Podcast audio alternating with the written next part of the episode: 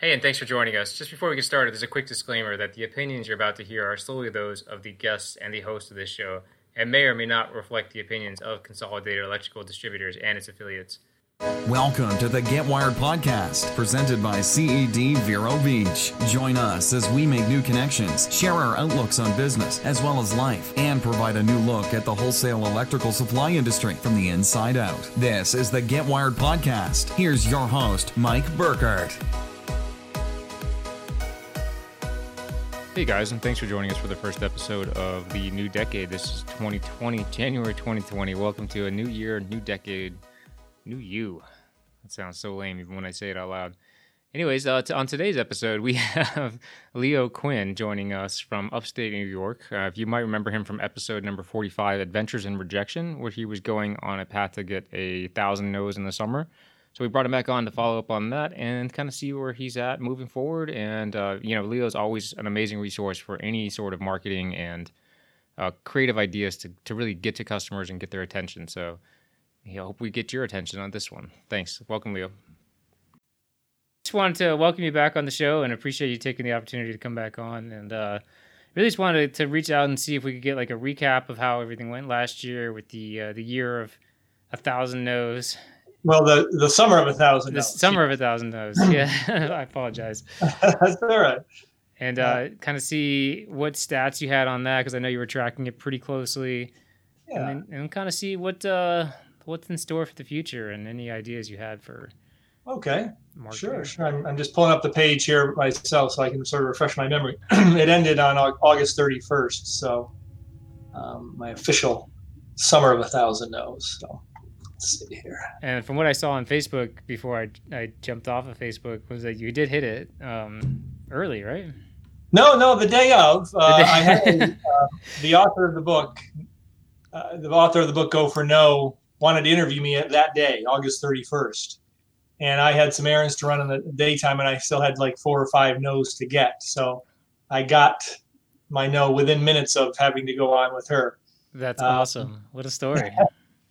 That's amazing. I think it was, I think it was a um, let's see here. It was like a real estate agent somewhere in uh, Kansas or something. I'm just pulling it up here to see if I can remind myself here. Um, yeah, real estate agent from Missouri said to me, "Oh, I'm currently not interested, but thank you," and that was my 1,000th no. That's amazing. Did you have like a big horn or something, or how did? How did... Not, no, no, I didn't. If I wasn't so stressed about getting it done to be on that podcast, I might have done something. But no, I didn't. That's awesome. you should have been like, you should have sent her like something like, "You're my thousands." No, I, I, you're right. I should. I actually, I think I'll do that. That's a good idea. Confetti and all that stuff falling from yeah. the sky. that, and then people would just be like, "Does he do this with everybody?" He says, "That's, That's right. Exactly. He's really weird. He really likes rejection."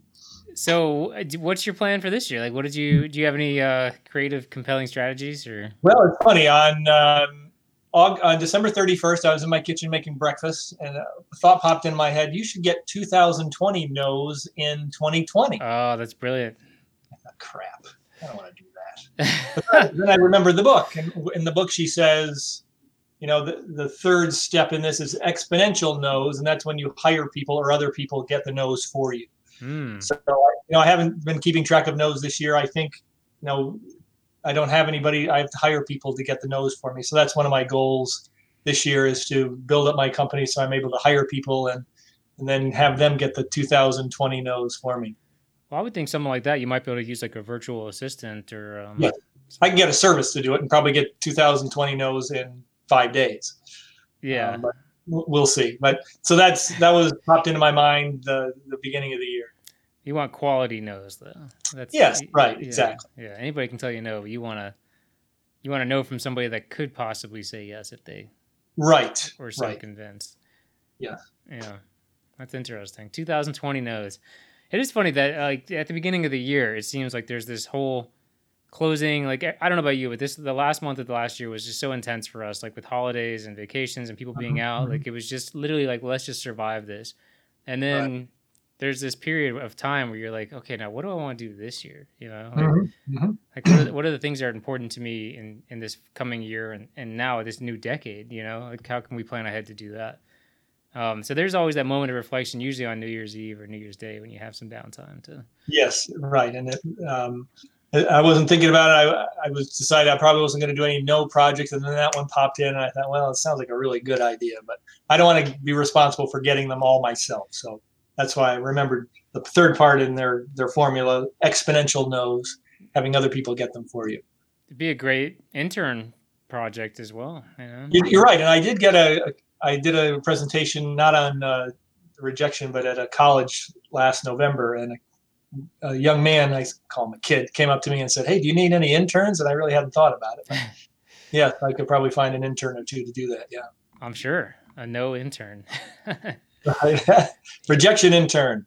Yeah, I love that. It's even better. A rejection intern. Writing that down. That's a writer downer, as they say. Yeah. Rejection intern. Oh, there's so many sales programs and universities nowadays that you could get that somebody do that no problem. And they wouldn't have to be local to me. That's true because you call all over the place. Yes, right, exactly. And so, um, for those who aren't familiar, if, if, my understanding is that it's a social media marketing company, right? I, am a marketing company. Social media is one of the uh, one of the services I provide. I run uh, referral departments for co- some companies. You know, most businesses they say they want to get more referrals, and then you say, "What's your plan?" They say, "Well, we don't have a plan. We hope for more referrals." Yeah. I uh, one of the things I do is I I systematize your referral program, so you get a lot more than you normally would. Hmm. Interesting. Uh, and who's been your most successful client list? Like who, who what type of customer? Oh, I, the most you know, I send thank you notes for a couple insurance agencies, and that's the the one that sees the most bang for their buck because they're sending thank you notes. And I, this year, I'm going to get them into doing events.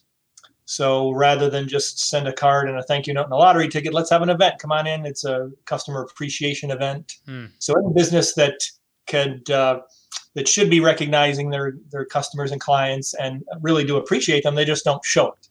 Yeah. Uh, so we're, you know, event marketing I think is going to be big for me this year. I like it. And are you actually going to have to plan the whole event out? Like that'd be tough if you're well, not. Yes, uh, in most cases, if if they have office staff and they can do it themselves, the re- reach out should really come from them. Hmm, yeah. Hey, call up and invite them. So you're talking to them. They're thinking about you. You're not trying to sell them something. You're inviting them to something. Right. So now I could do that. My staff could do that. But I think it's better coming from somebody they already know. But in terms of putting it all together, all the logistics, yes, uh, we we would do that. Yeah. Interesting. Yeah. Yeah, we um we do a, a, Friday barbecue here every week. It's like it brings everybody in, but um, now people are used to it. Like they just show up, they don't bring lunch on Fridays, and we like we literally have to feed people every single Friday. And uh, I realized early on it was actually easier to feed people every single Friday than to pick and choose which Fridays you would do it. Because you sure for scheduling, sure, yeah, yeah. Everybody knows it's happening. You you're committed to it. You have all the supplies, the plates, and all that stuff, and then um, the customers are used to it and they show up specifically for that. And so and you do it every week and your customers come as well huh? Not just the employees? Yeah so um, it actually started because i worked at a restaurant that did something called family meal. It was a mm-hmm. houston or hillstone restaurant. Okay. um, and uh, they had a policy of we'll feed you before if you come on early but when, once the shift starts you can't eat at all. Okay. Um, and it was always really good food. It was always like um, like restaurant quality food. Even the breakfast was like restaurant quality eggs and stuff like that. So oh um, I noticed people would show up early and hang out and co- have a good conversation and then be ready to work and, and they wouldn't eat anything out of the window. You wouldn't see people at this restaurant eating your French fries before they come out to your table. um, and I've always liked that idea. It builds this kind of like camaraderie and stuff like that. So, do you get a lot of your customers that show up? Yeah, yeah. Friday afternoon lunchtime is just a madhouse, especially if we have like so bottom like base is we're gonna do like pizza or Publix subs or something like that, like something easy. But then we have vendors that sponsor the event. Um, we have a vendor of the month, one for every month, um, and then a couple that just sponsor one lunch. Um, so they'll either just give us the money for it and show up, or sometimes they don't even show up. They just give us the money for it. Um, and sometimes they do what they did last week and just show up with like a ton of really awesome like uh, catered Cuban food, and you know they grill out back and they make this whole like it becomes this whole big thing. And so then I'm texting people in the morning, like, hey, make sure you come to this one, you know? Oh, right, right. Like this one's special kind of thing. So you have a do you have a deal with a with a like a bakery so you could get dessert out of this deal? yeah, you know, um we have ice cream sandwiches uh, oh, for free every day. So Yeah, Nice. this place is like the utopia of electrical contractors. Like I literally sit in a dark room and think about like what do these people want? What, what kind of people are they coming in? What are they receptive to? What are they in need of other than electrical supplies? So uh, I'm not quite at the beer and cigarette stage, but uh, we're pretty close outside of that. And you, I remember just now, you you paid for somebody was injured or had an operation, and you paid for their house cleaning for a time period. Is that right? Yeah, yeah, Yeah. yeah. We did that for a, a customer that we've we've since grown very close to, as you can imagine. So Absolutely. There's a. I read a book, and they called it. Um, you want to know about your clients, your customers. They used the acronym FORD. So it was family, occupation, recreation, and dreams. mm, you knew uh, those sort of things that would give you a lot of reasons touch points you know your team is in the super bowl hey c- congratulations are you going to go to the game you know that type give you a reason to reach out to people I I'm f- I'm familiar with that concept as well. And is this the same one? I, I can't remember the guy's name who came up with it, but where they talk about the house. Um, he uses the he uses the metaphor of a house, okay. And so when you walk, first walk into a house, like you you see you talk about their family, and and then you you move on to the work or the occupation, and then the uh, what does the R stand for? uh, recreation. Recreation, and then dreams. and, and then dreams. Yeah so um he he made this uh, like you come in you're in their living room so you talk about their family and then you go maybe check out their office and then you go see like their playground outside or their garage where they keep all their toys and then yeah, yeah. um their plans for the next house. So it was like a way to visualize this concept of um you know because i don't like going into a meeting and just sitting down and going jumping right into work stuff. Like right, here are the numbers here's how much our six inch cans are here how much how much our romex is like that's nobody wants that and i certainly don't want to be a part of a meeting that's like that either so I agree. There's, I guess it was Harvey Mackay. He was, uh, he wrote "Swim with the Sharks Without Being Eaten Alive" and Hmm. those type of books.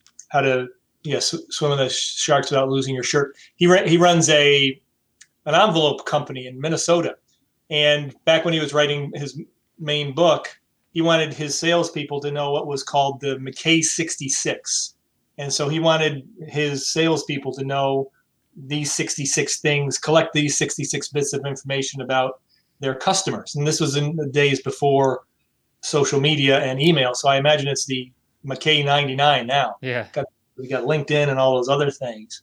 But it was the same principle. The more you know about your customers, clients, patients, and friends, the more, uh, the better your business is probably going to do if you use that information intelligently. and people will they they might not actually tell you but they're sending signals all the time or they're dropping little hints in conversations or Well, that's what he said you wanted to be aware of because he, he just didn't want you to sit down and ask 66 questions. He wanted you to pay attention. Oh, I, I'm up late because I watched Auburn play football last night. Okay, let's write down Auburn. yeah You know, Auburn, no, my kid goes to Auburn. Okay, his kid goes to Auburn. You know, that type thing. yeah have you ever seen uh do you watch the office at all I'm aware of it. I, I didn't watch it religiously, but I've seen a lot of episodes. Yeah. Oh michael scott's the uh the Steve, yeah. the Steve Carell character in that, and he's got a Rolodex, but he color codes everything. Um, and green means go, why don't you go ahead and shut up about it? so there's an episode where somebody steals his Rolodex and starts saying all the green things, thinking green means go, Um, and it's all just like this total disaster of like, Uh. you know, bringing up family issues and problems and and uh, you know, like like how's your estranged son? You know, you haven't seen in 20 years or whatever. if uh, if you're a big fan of that show, you might enjoy. There's a podcast by put on by the gals who pay, played Angela and Pam, and it, I think it's called the Office Girls Podcast or something like that. And they're going through each episode, talking about each episode. Oh, no kidding. That's awesome. Yeah, I love that. I love that show. We watch it all the time. That and Seinfeld, we can just get to the end of it and just start right over again. So, Me too. Me too. Yeah. Um, no, we do. Um, we did something at the end of the year last year that was pretty interesting called uh, the Christmas Cash Program. Mhm. And I've done it before, but basically for every ten thousand dollars in sales, um, we were we were giving back two hundred fifty dollar gift cards uh, to the owners of these companies. I see. Okay. Uh, it ended up being really expensive, so uh, we probably won't do that again next year. Um, Okay. In fact, if my boss is li- listening, we're definitely not going to do the exact same program next year. Uh, we ran it for two months, and it ended up being very expensive. But um, the customers really appreciated it. Gave me an awesome reason to walk in there. Like they were really receptive to hearing me uh, go over the numbers with them and like explain how valuable the business is. a lot of them take those gift cards and like reinvest it into their own employees for bonuses. It was right around Christmas, obviously, so Mm-hmm. um, for their Christmas bonuses. Uh, one guy even said that um, he sponsors two families for Christmas, like like that can't afford presents and food and stuff, Sure. and that was going to cover his portion of it, which he was actually concerned about this year for the first time in a while. And that, I was like, oh man, that really like that mattered to this guy, you know? Yeah, yeah.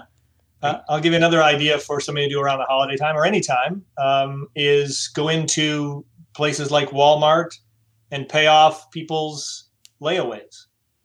That's been a big thing in the news recently, right?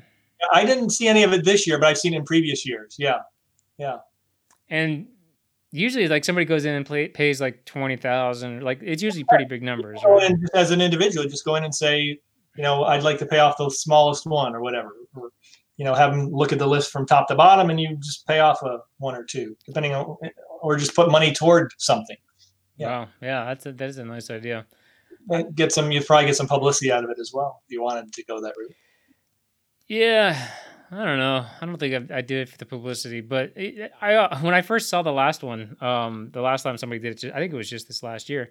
They um, it was a lot of money. I think it was like maybe two hundred thousand or something like that. Oh, They- boy, they, they paid off like a whole store or whatever it was. I just remember thinking like this is setting a really bad example for like these these guys are just gonna do the same thing next year and hope somebody else pays it. Oh, off, you know? yeah. Yeah, actually, you know what I've seen uh, more than that is people paying off student lunch debt. That's what some celebrities have been doing. Going in, and I didn't even know this was a thing. It wasn't a thing when I was in school.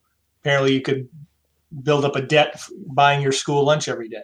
But I've seen some professional athletes going in and paying off that type stuff.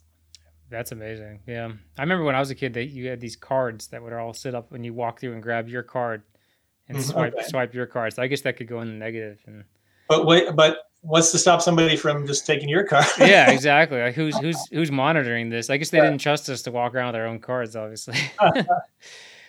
um but I mean there, there's a lot of ideas that that are different. They get people's attention and um you know, I, I think if you really just pay enough attention to what people are saying and, and the messages they're giving, and like when you're in their office, look around and see what kind of artifacts they have.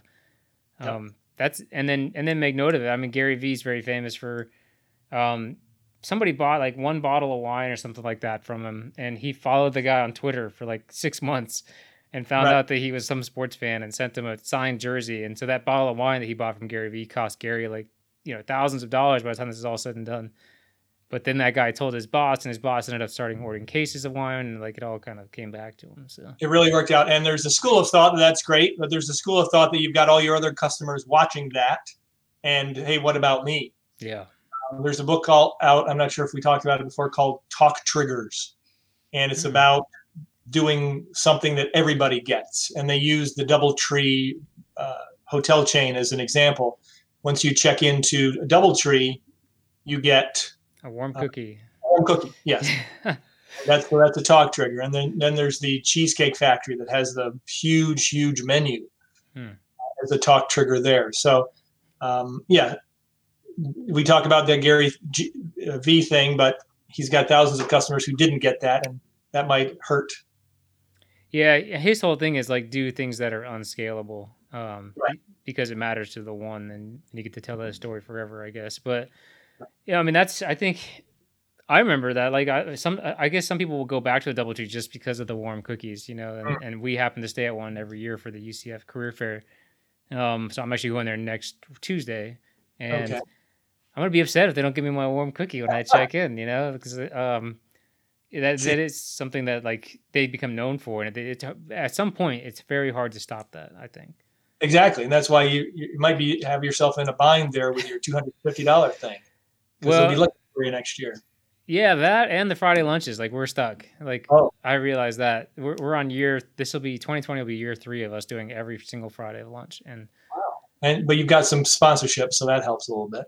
Yeah, I mean, even if I had to pay for it all myself, I think it's worth it. I mean, these guys, whether they're buying something right then and there, um, most of them are. Most of them time their date so that they know they're going to be at our, our store to re up for the afternoon or maybe even for the weekend um, in materials. But I mean, these are our customers. Like we see them five days a week. It's such a small community. So Oh.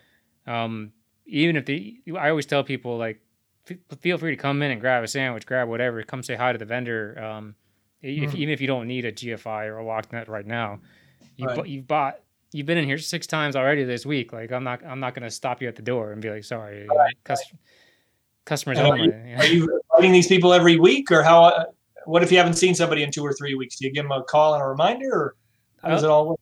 You know, there is no real like CRM for that. Um, it's a lot of times something will come up and we'll be like, yeah, you know, I wonder what happened to that guy or whatever happened to them. And and um, I mean, you know, if your top customers stop calling, obviously you see that pretty quickly. But um, I think it's the smaller guys that kind of trickle off, especially in bigger markets. In our market, we kind of know who the players are and see them often, but we don't have a lot of competition either. So um, there's not many places they could go.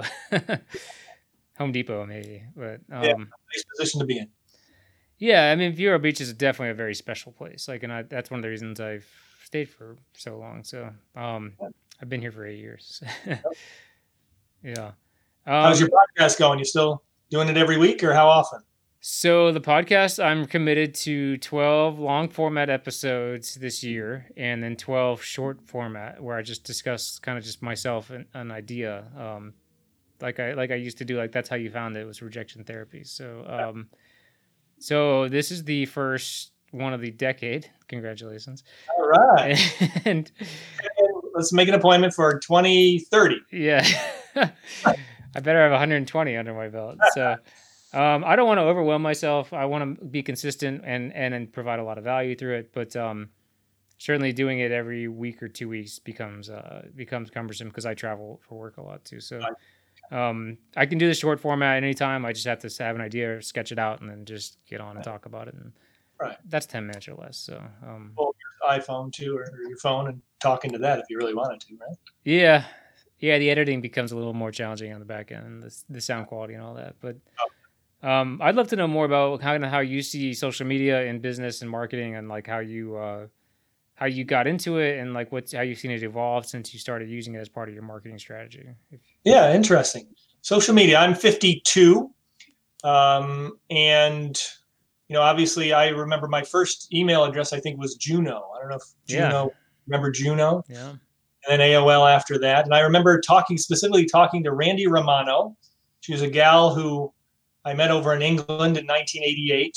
She worked for a company that had email, and we were talking about email. And I said, I don't think I can email you because I I remember it was so new emailing amongst. I thought email was just in between companies; they could only email. So that's how long ago I go back. I I'm not very active on my social media. My personal social media is just the the nature of me, I guess. yeah, You know, there's people who post every day, and I post every day for my clients' business pages. But in terms of my page, I post on Facebook to make you laugh. Uh, That's pri- my primary motivation, or to tell you something interesting. yeah. I have I have a hundred-year-old journal of my grandfather from 1920, um, and I have a Facebook page I call 100 Years Later. And if he did something interesting that day, I will post. I will take a picture of the journal page and post it. And if I'm able, I'll go out and do the exact same thing he did. That's cool. So if he went bowling one day in 1919, so last last year, some uh, that same day, I went and found a bowling alley in the same town. Wow, wasn't- that's It wasn't cool. the same bowling alley; that was long gone. Yeah, but I bowled on the same day 100 years later. Um, what a neat So- idea. Yeah, it's we have four of the journals, 1919 to 1922. So uh, I, if I'm able, I, I look at it every day to see what he did, and if I'm able, I'll go out and do the same thing. And so I post stuff like that. A lot of people are interested in that sort of thing, and I'm just seeing if I can pull it up now. I can tell you what my grandfather did 100 years ago today. But in terms of social media, I'm a, more of a guy who, if I'm working for a client, I'm going to share things that are going on in the community. Now, if you're a restaurant, yes, I'm going to put the specials on there and all that sort of thing. But if you're an insurance agency, nobody goes onto Facebook to find uh, buy insurance. So what I'll do is I'll find the local church that has a chicken dinner coming up, and I'll share that sort of thing on the Facebook page. Or if there's going to be a defensive driving class and you can save 10% on your insurance, Hmm. I'm going to post that on our Facebook page, just so uh, so it's community based. And then you know the organizations they see somebody is sharing their stuff. I don't know, maybe, maybe when we need insurance or somebody who's watching the Facebook page sees needs insurance, they they contact uh, the insurance companies. Yeah, So you know that's that's how I use social media for my clients. as I say, other than food related businesses, most people aren't going to take action based on something they've seen posted on Facebook. Right. That's my opinion. Well, you're just the whole presence of mind thing. Like when they do think about it, then all of a sudden you're you're the you're the guy that they're familiar with and and the source of of that. And you you don't get the eye roll effect because you know there are people who just post this hammer you every day with their marketing stuff. Yes. You, if you don't like or share any of it, you're never going to see it anyway. But you know, I just like to become sort of a community bulletin board, if you will, of interesting things happening in the area. What do you think? What do you think about the approach of being like a subject matter expert on something, like like posting on LinkedIn or long format Facebook posts, things like? It that? never never hurts. Again, I'm not very active on LinkedIn. I have a right now. I have a picture of myself with the word "rejected" across my face. It's funny and it's interesting, and most people don't have that across their face. Yeah. Um, but I've posted articles on Facebook and gotten a, a little traction out of it. Nothing major, but absolutely, if you need a product or service, you want to deal with an expert. Uh, you know, I don't know. It's very, very, very difficult to put an ROI on activity like that. So you don't know if you're actually going to make money with it or not until you actually do it. But hey, yeah, it doesn't hurt. And Uh, I want to tell you real quick what my grandfather was doing Tuesday, the 20th of January 1920. Arose 8:30, cold and snowy. Worked all day. Went to see the Brat at the Congress tonight, which was a local movie theater. Uh, retired at 11:30. So he put the da- time. He uh, rose and retired every day. The Wow. weather of the day. Most entries are a little longer than this, but uh, he, go, he goes ice skating a lot this time of year. He's a member of the Knights of Columbus. He goes to mass a lot. A very good Catholic boy. he was up uh, late that night. Yes, at eleven thirty. You're right. You're right. Uh, I'll tell you. Speaking of LinkedIn, one of the things I did to get a bunch of no's, or I was hoping to, is I uh, Leo Quinn's not a real common name, so I went on LinkedIn. I think there are fifteen or sixteen other Leo Quinns, and I so I thought it'd be funny to have a bunch of LinkedIn connections with my same name. So I sent all of them a LinkedIn request to you know, and I I one of my pet peeves is the boilerplate LinkedIn thing. You know, I always include a personal message when I'm trying to collect, connect with someone on LinkedIn. hmm So I, I explained that my name is Leo Quinn. I thought it would be funny to have a bunch of Leo Quinns in my connections. And so I sent that off to 15 or 16 people.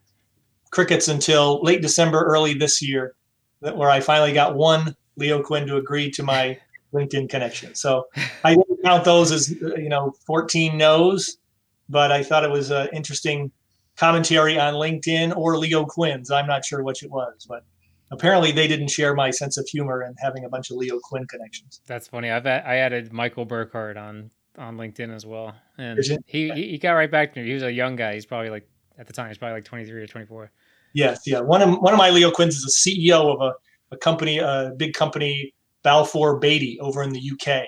Oh, And once or twice we've been someone has confused me with him because he has to make as a CEO he makes unpopular decisions. So someone someone gave him the business on Twitter one time and I had to write back, sorry, wrong Leo Quinn. oh no, that's yeah. that's funny. Yeah. Um. So, what do you think about this whole movement? I, I don't know if you're familiar with uh, with this whole movement of like uh, of of getting away from social media, like coming back to like more traditional forms of marketing, or just kind of eliminating the distraction of constant notifications and scrolling from. I, I'm a big fan of that. I've always been a direct mail guy, sending thank you notes in the mail. I, I was I was sending thank you letters in the carpet cleaning business in 1991, and I would attach a lottery ticket to it. And my headline was "Thanks a million. Uh, obviously, mailboxes look a lot different than they do uh, then than they do now.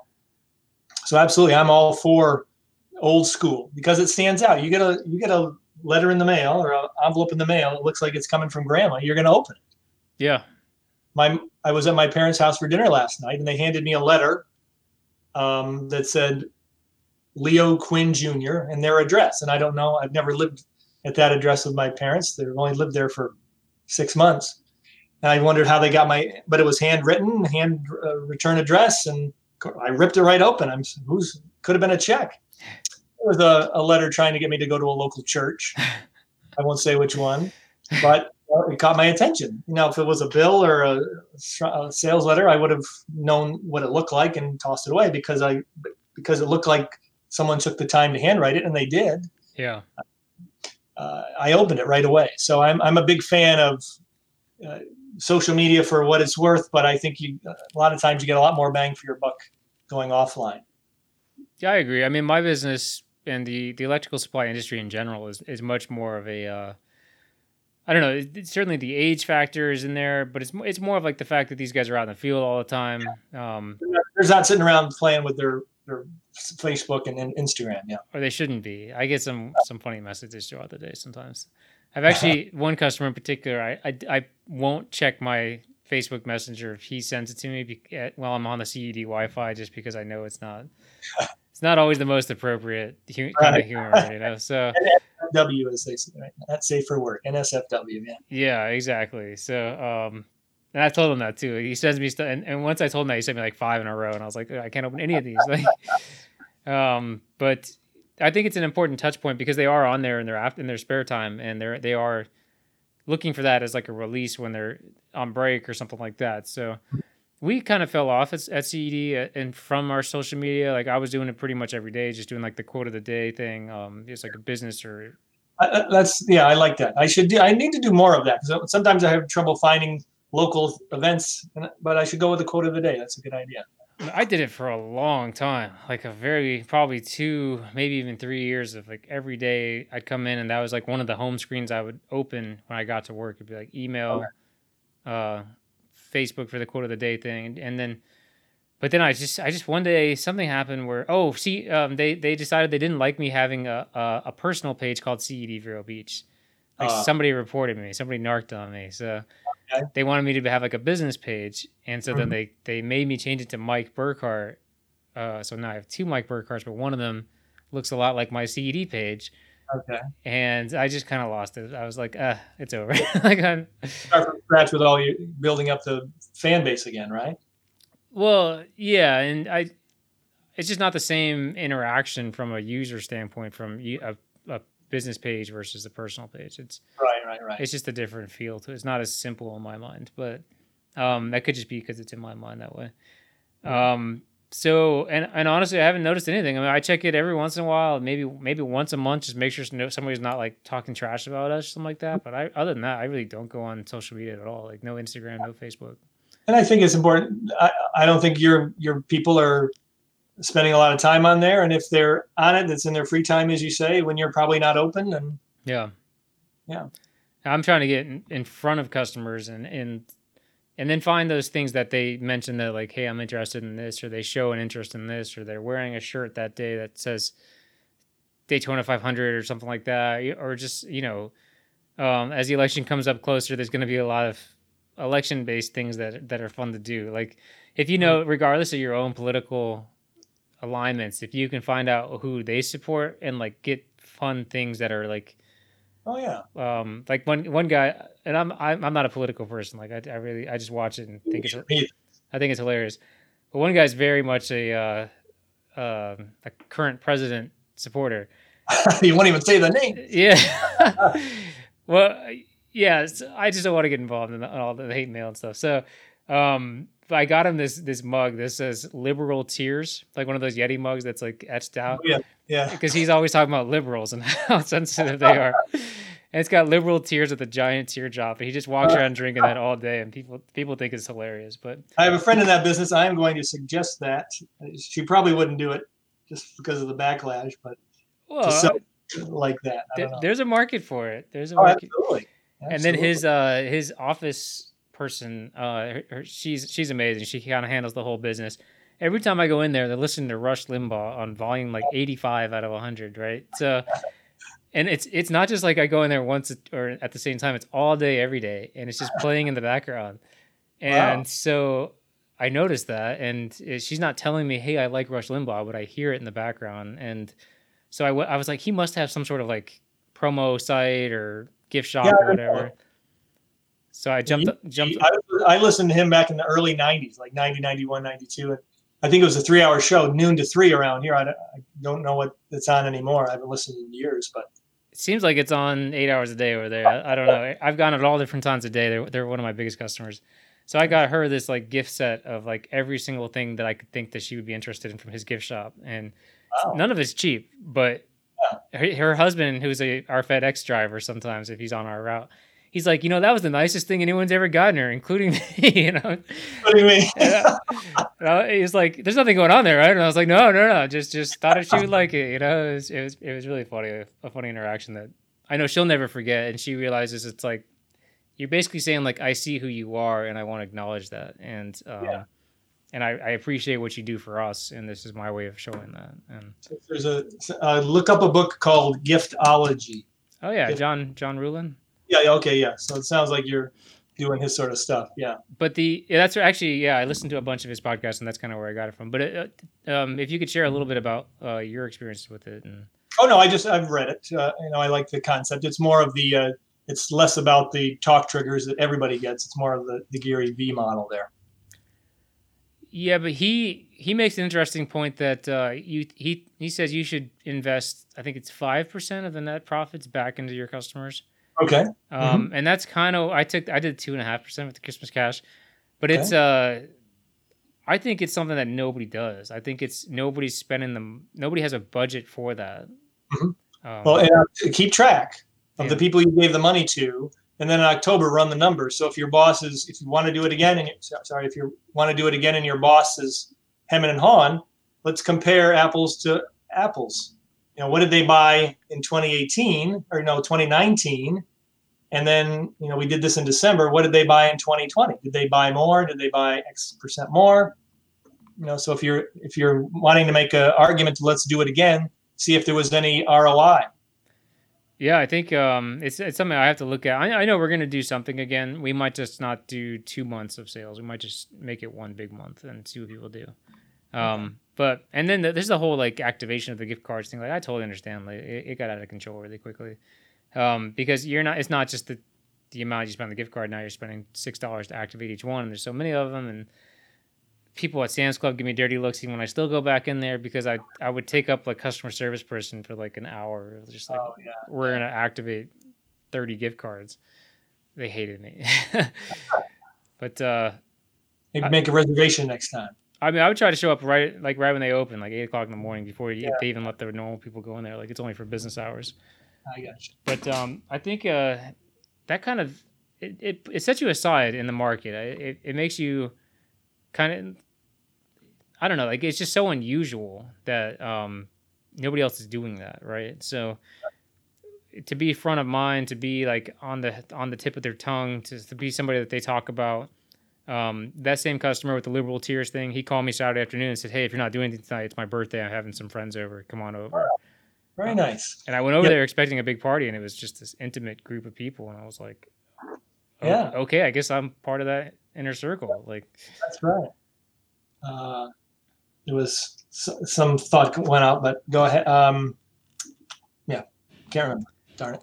They'll come back. that, that's all right, it happens. Um, so what do you got planned for this year? You're doing the Oh, twenty. yes, I'm doing a podcast. All and- right. You know, I uh, that's what I meant, meant to say. That there was I read about some guy who does podcasts, and he sends the the guests gifts before the actual interview. Hmm. So he's not just lining up people; he sends them a, a water bottle and all that sort of stuff. And I thought I haven't gotten quite there yet. I, at this point, I'm just filling up the pipeline. Yeah. But, um, I thought that was an interesting way to stand out to to send them gifts before the podcast. What's it going to be about? Mine is uh, I've already done I've done 18 of them. Oh, wow. 16. I call it Biz Talk 518. It's just talking to local business owners in my area. Biz Talk one eight.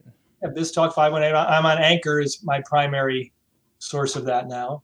Anchor.fm. I don't know if you've ever heard of that. Yeah. Um, um, and it, it's going fine. It's right now. I'm as I tell people, the 100th will be better than the first. And I've done some in person, but most of them have been on the phone. And I'm tinkering with making the audio better. I've started calling in to um, using Skype into the recording service and using this microphone as opposed to just being on the phone. Right.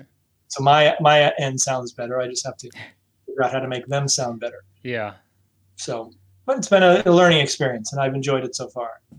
I mean, you mentioned something there that the hundredth is going to be better than the first, and that, like, literally the first episode of this podcast, I was using the wrong input on the recording app, Uh-huh. So we were both holding microphones talking into it, but it was only recording out of the little dot on your laptop. All right. Yeah. And so my sound quality was great, and the other person's was just awful. And even mine was like not as good as it could have been because mm-hmm. we're sitting there holding microphones, talking right into it, but really the, the microphone's way over there, and it's Right, right. it, it's Wow. just not meant for that environment. And mm.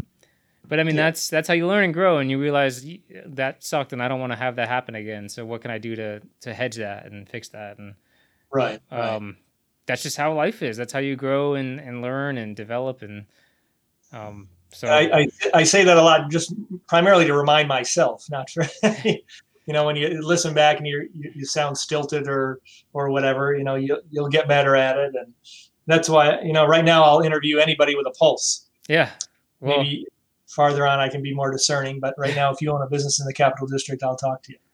well, I mean that's that's great. It's, it's super local. It, it gets you involved with um, really customers, potential customers, right, and clients. Yeah, Exactly. and who, who they know. You know, if they're sharing it with their friends and their friend listens to it and um, see, here's my little ad on there, they might uh, get in touch. So, Yeah, I mean Yep. that's that's kind of what it's all about. Is is just the networking part and getting out there. well, it's a whole. There's a whole industry now of people who will who use podcasts for lead generation, and there are services that will do it for you. They run the whole thing. They set up the podcast, they record it, they do the follow up to get them as clients, uh, that sort of thing. So, uh, podcasting as lead generation is very hot, or, or will be soon. Well, that brings me to my next point. Uh, do you need any electrical supplies for your home or office? I do not. That's my first first no of 2020. Uh, That is a no. I- One first no. yeah. That's what this has all been about this whole time. I, Right. and you blew it. this is over. uh, I mean, that is that is kind of it, right? There's like um, you can make people feel like like they're a star or that they're you know people hear podcasts and they want to be involved in it and. I Mhm. have I have yet to bring customers on board to the podcast, but that's definitely the next step in Oh. this. In this is um, I want to hear their stories here because I love startup stories. Like one of the first when I go to a meeting with a customer, um, I'm interviewing them to see if they're a good fit for us, not not just being like, hey, I, we have all the best electrical supplies and you know we best service, blah blah blah. It's like I don't even know if this is a good customer. Like I don't, Right, I don't know anything about this guy. Does he pay well? Does he order properly? Is he always in emergency situations? Does he plan ahead? What's he like as a person? You know, um, so the best way to do that is to is to what's the saying? If you want to be interesting, be interested. Right. It's far better to be interested than interesting.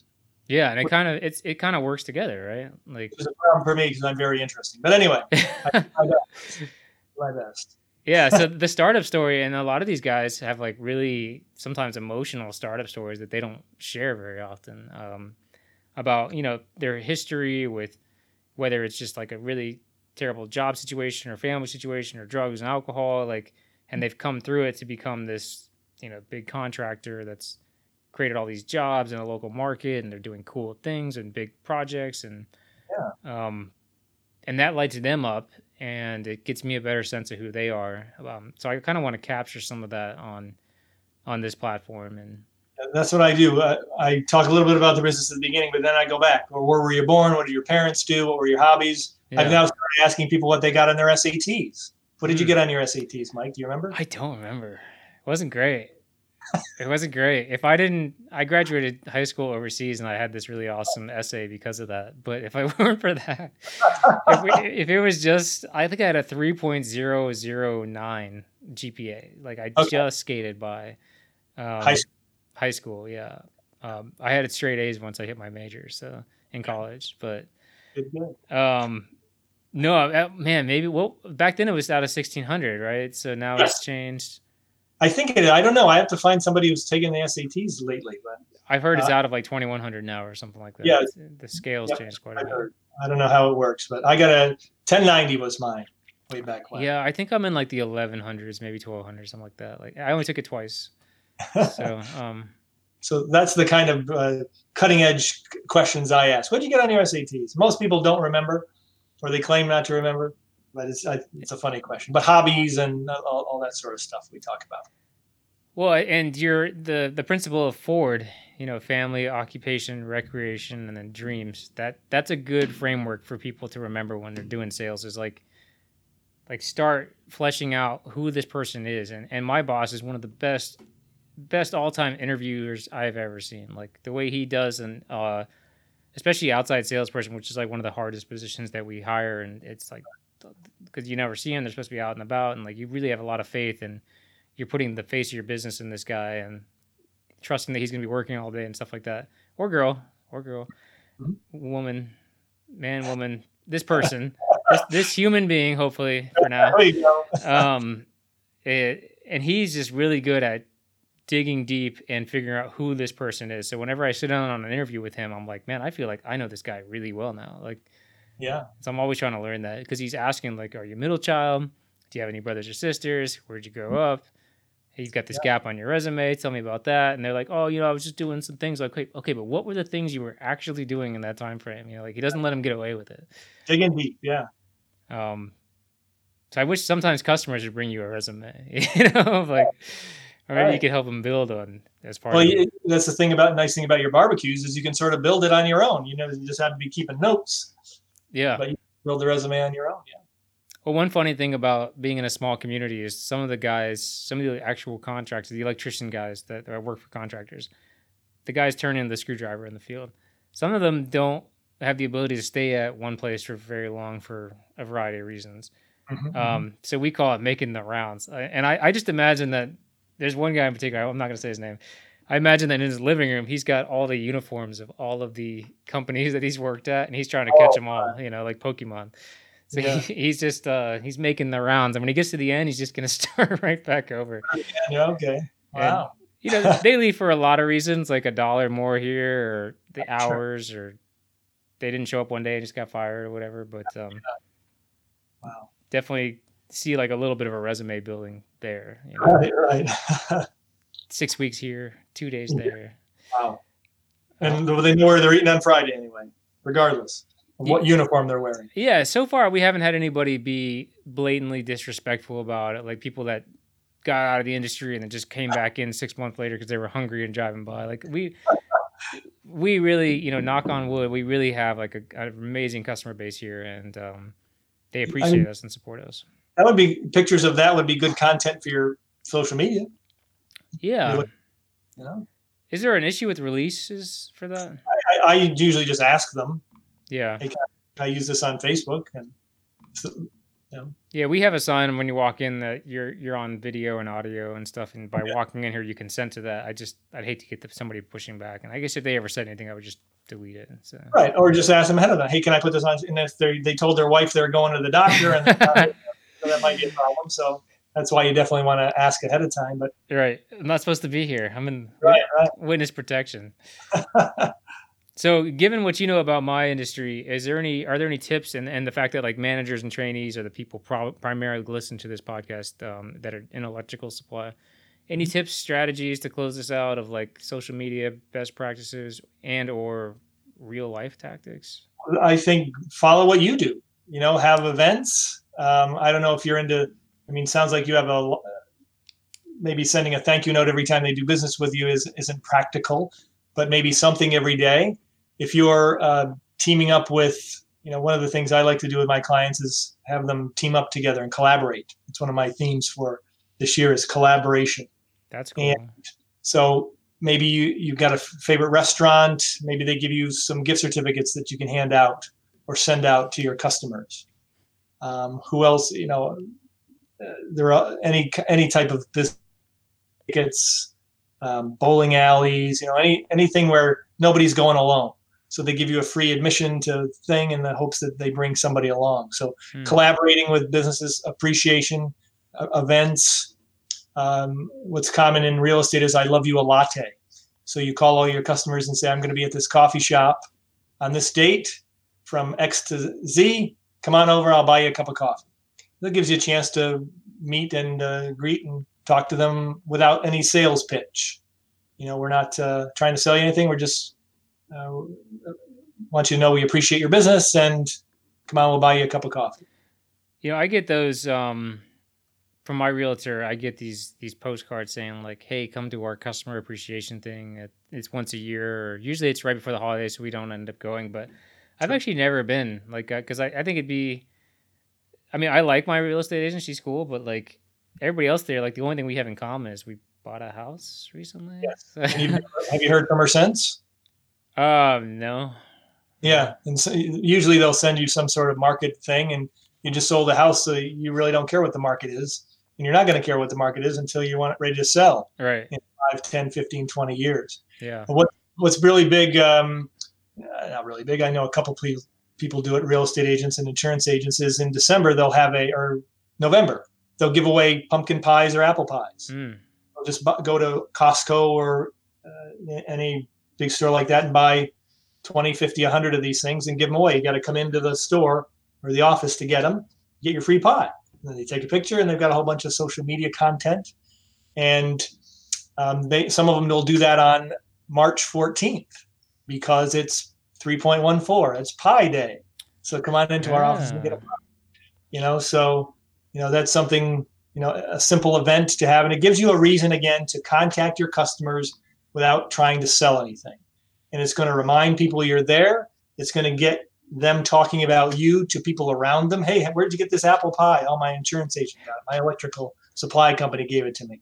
You know, so it gets word of mouth going, and it just reminds people you're there in a non-salesy way. I just looked it up. Unfortunately, this year it's on a Saturday. So Pie day. five days on a Saturday. We are open Saturday, but not all the customers are open. Um, Gotcha. But you know, that's uh, that's one thing we talk about in sales meetings is like never just show up somewhere and just be like, "Hey, I'm here. Do you guys uh, need electrical supplies?" Like, you should always have a reason to go there, whether it's a new flyer, a new product, a new idea. my, Um, mother, my mother-in-law gave me this gift certificate I can't use. I figured you guys might be able to use it. Yeah, like find some reason to to to be there. And um, I started signing up for this uh, this new, uh, newsletter called the Friday Forward by Robert Glazer. Okay. Um, they started as an internal thing that he would send his his employees, and they started forwarding it to everybody they knew. Wow. Um, so it became this like multi hundred thousand people read this email that he sends to his employees every Friday. And it's called the Friday Forward, and now he's got a podcast called Elevate, where he reads this Friday Forwards every two weeks. He reads two of them. wow. okay. Um, but one of them was um, I have some over there, the, the candy jar. So um, the candy jar method is you just get a candy jar, you put your logo on it. You can have somebody on Etsy do it for a lot of money, or you can just get plastic or uh, clear glass ones and put your own logo on it with a sticker or whatever. Yep. And then you fill it up with candy and you bring it to your contractors and leave it there. yeah. And then your job now is to go back and fill the candy jar. And Oh. apparently the guy who he heard it from uh, was doing this at a new home welcome center like the model home. Hmm and he was selling uh, pool installations like upgrades. So when people were coming in they're looking at houses. Oh we want to put in a pool. Who do we go to? He was always happened to be there or like front of mind of like oh th- this is this is nice big candy jar with like deluxe candy. Don't put junk crap candy in there. Nobody likes that. But the good stuff and Right. it said like you know mark's custom pools or whatever it was and um he said it, that's his entire marketing budget was just like costco candy bags I Um, love that. yeah, and it's it gives you a reason to go back. And so I did it with a couple customers right around Halloween and the holidays, and I haven't been back, and I'm kind of bummed about it. But um, we were going through an insane amount of candy, Leo, like Yeah. hun- hundreds of dollars a week in candy. I underestimated how much electricians would eat. It's, it seems to be a pattern. Yes, the food, right? I underestimated uh, all these expenses. Yes. Find corporate's got to find sponsors. Who else wants to m- meet these people? So you put two logos on the jar instead of just one. So what you're saying is all my initiatives have been too successful. So And you, are you able to track an ROI? You got to keep track of the companies. Are they ordering more now than before you started the initiative? That's true. Um, I, I do so much stuff on good faith. I really do. Of just like it's just goodwill and um, If you don't get it from them, you'll get it from somebody else. I, I, I believe that too. yeah, and they I think they appreciate it. Um, but uh, Candy Jar in particular gives you a reason to go back and talk to people that maybe don't get spoken to all that often, like the person, the watchdog or whatever. It, like now you want to talk to them. Like now you're engaging with them instead of trying to avoid them to get to the boss or whatever. It's fun. You show up with a bag of Snickers and a bag of almond joy. Which one would you like today? Know, Yeah. so we, we we experimented with that, and so if people are listening that they want to do it, have an extra candy jar and fill it up before you walk in, and just just do Indiana Jones it. You know what I mean? Like oh wow! like That's otherwise great. otherwise you look really awkward trying to pour this into a jar and like it Yeah. spills all over the place and not not the professional look that we've and I learned that the hard way. So Uh-huh. um it's just yeah, so you learn what they like. You can even take list like lists of like, oh, you guys are Reese's people. Cool. I'll make sure we You're right. You're right. and and- maybe have a different looking jar every week so it looks different to them because like if it's blindness we don't see it after a while but if it's new every week or every two weeks or whatever Yeah. And the only issue I have with all that is the whole like, you know, overweight in America and diabetes Oh. and all that stuff. That's the only so we, we put we threw in some fruit snacks. Just I know they're not really fruit, but just in case. Like just Oh, I was gonna say if you if you left carrots in there it'd be full the next time you went back yeah. There- There'd be no reason to go back. Exactly. But no, I mean things like that, like something recurring that is um that that still adds value and gets you gets you in the door for a reason and also like it's an instant talking point that's fun and different and breaks up the person's day. right right Uh, now it's a go it breaks john ruhlin's rule of it should be their logo but that's all right i like your way better Yes. Um that's a very good point. And so when I I, I listen to him and and so when I do things like a, a customer says like, Oh, you know, we just we want to get shirts, but we don't know how to do it or whatever, I will just go get him shirts with his logo on it and I won't slap ours on there. And he really changed my mind about the way that we do our own internal shirts that we just give out to customers. uh-huh. It used to be all about CED, blah blah blah, and now we, the CED is almost like an accent piece to what the shirt says. So th- this whole thing is like, uh, I don't know if, if people are familiar with this, but it's the electrician king of trades logo. Mhm. So we made the shirts instead of being about CED, we made them about the contractor, like make him about make them about the person wearing the shirt that's gonna be walking around with it all day. And so it's like an homage to the contractor saying like, "Oh, you are the king of trades." And then on, on the back, something small, something discreet, it says like, "Oh, CED." You know, okay Yeah. I think a lot of companies make that mistake of of giving out things like swag that nobody wants and nobody will ever wear. right Um, or cheap swag that they just throw away because it breaks 10 minutes after you use it yeah, you hand me a hundred percent cotton shirt and it's probably an XL, and I wear small non-cotton shirts, and I don't like you know whatever this comp. I don't even do business with this company. Like you just wasted six dollars on a shirt. You know what I mean? Like that's going in the garbage so, or Goodwill. do you ever do trade shows Uh, we do a big one in um, once a year for our vendors put one on for us. I guess is the way. Mhm. Yeah. there's a a great uh, example of a, what to have at a trade show table. There was a couple of guys that went to a show in New York City, I think it was, and they didn't have any money for any of the swag to give away. So what they did is they just bought, went to the bank, got three hundred one dollar bills, and fanned them out on the table. And their sign said, "Are you leaving money on the table with whatever it was?" And Awesome. everybody came over to their table to find out what the hell was going on. Are you handing it out, or is it free samples? You know that type of stuff. And at, at the end of the thing, they took the three hundred bucks back, put it in the ba- bank, and they said it was the best three hundred dollars we never spent. oh, they didn't give it away. No, no, no. It was just to get the conversation going. Wow, interesting. I tell them anytime I hear that you're at a trade show or you got some sort of booth somewhere, I tell that story because I, I want people to to do that because you know you've been to these at least at the county fair. If you go down into the buildings, you'll see these people sitting at tables selling windows or painting or whatever, and they're always sitting on their phone praying that nobody comes up to them. Right. But if there was a table full of money, I would walk up to them. you know, I think most people would. So if you if you want to get conversations going, you know, go go to the bank, get a bunch of ones, and put them on your table. I'm going to the UCF Career Fair next week. It's a huge event. It's um, and we see the same thing, especially with our com- competitors. Like, again, I won't say their name, but uh, we've been there, and, and like we like to set the table up so that we have to stand in front of it, and so we're out Yes. in the aisles and stuff. Yes. And yeah. one time we were directly across from our number one competitor in in in Florida, and they were set up well behind the table with their laptops up on the table and their phones out, and like the amount of traffic we had midway through the show versus what they had, it was like had to have been ten to one because Yeah, yeah. we're out there engaging with people and like you know we're not a sexy company that people are aware of. We have to sell this. We have to inform people. We have to engage with them. Um, Mm-hmm. That's literally how I got the job to begin with. Was at a, at a career fair. Somebody stopped me in my tracks and said because they were bored, they didn't have anybody in front of them, and they were like, "You could be a possible candidate." And yeah, yeah. Well, when you've got money on the table, you're going to be more aware, just so, so people aren't stealing it on you. So that's true. You have to be alert and on your toes and, and ready to ready to react. if you use that idea, send me a picture of your table with money on it. That'd be fun to see. I gotta run it by my division recruiter, see what she says. But I I do like it. It's definitely original. Yeah. Um, or do you, do you have a? Is there a state lottery in Florida? Yeah, yeah. With dollar, dollar scratch offs, you have all those. Sure, yeah, or Powerballs, or buy a hundred of those and put it on your table, and and uh, you don't have to give them out there. You could send them in thank you notes or whatever, but at least have them on your table there, and maybe they have to do something to earn one. Well, we do go back the very next day and do the on-site interviews and stuff, so oh. we could use that as a hook, you know. They, but then if they win, they're not going to come work for us. So. well, I never give away. It's funny. uh, I always do the dollar scratchers. Yeah. And it's usually the 20, 25,000 is maybe the top prize. It would kill me to give away a lottery ticket that wins millions.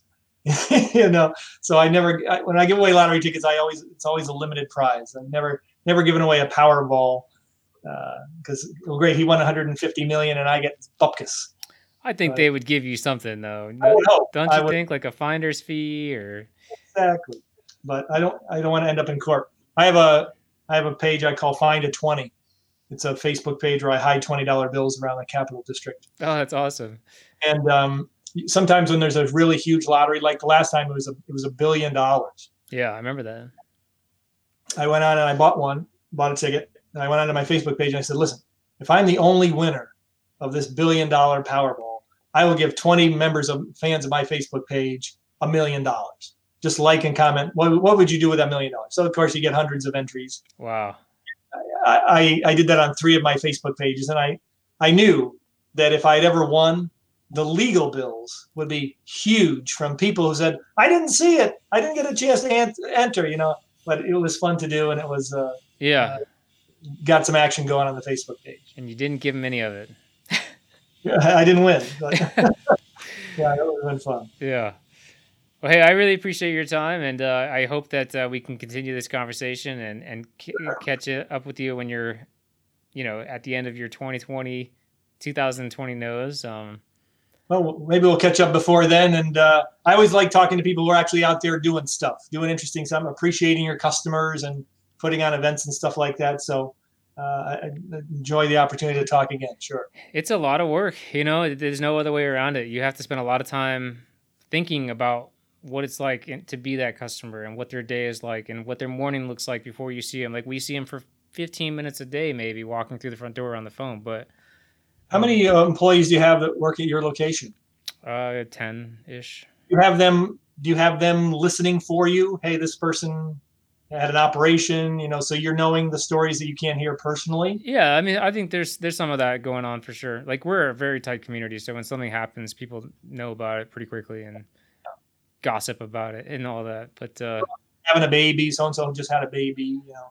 This this person that works for you was talking to a customer and they just had a baby. Well, let's send them something. You know. I should make a bigger point of making sure that we are communicating that, or or empowering them to be able to make decisions to to do something about it as they see fit. Um, you know, there's the, the Ritz Carlton, I think it is. They, at least in the book I was reading, I don't know if they still do it. They empower their employees to, uh, they give them two thousand dollars to solve any problem. So if the problem is less than two thousand dollars, they they can solve it themselves. They don't have to go up the ladder. So hmm. I, I thought that was an interesting I think Tim Ferriss did something similar because he got so sick of people calling him about 15 $20, $50 problem. He had he had different thresholds. Like yeah, if it's yeah. a $50 problem, you don't call me, you call this other person and ask them. And if it's a $200 problem, then you call me. But yeah, yeah. Um, that, that definitely takes a lot of pressure off of you. Like, yeah, it just happened today. We we asked a vendor to bill us on our UPS account, and they didn't. They shipped it on their UPS account and charged us and somebody asked me like, "What do we do? Do we bill? We ask for the money back, whatever?" And I was like, "What's the spread here? Like, we're paying for, we're talking about four dollars now. Like, yeah. yes. like why are we? We just lost it talking about it, you know." You have a uh, do you have an arrangement with any sort of local florist?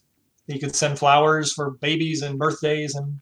No, that that's another thing, and, and thank you. That's another thing I've been meaning to to brush up on. Is, is I would just probably go online and order, and that doesn't help local businesses as much as I would. Right and if you're if you have a Facebook, you know, Facebook friends, just go on there and say, hey, I'm looking to work with a local florist. Any who does anybody recommend if you don't know anybody or haven't used anybody? And someone would be like, oh, my mom does it or something like that. So it's good. Exactly. It's good. It's good info. Well, I appreciate it, Leo. Um, enjoy the rest of your day. Sorry about the snowfall up there in New York, and That's okay. I know it wasn't your fault this time. feel free to come down and visit whenever you want to get out of there. All right, talk to you later. Yeah, bye bye. Bye.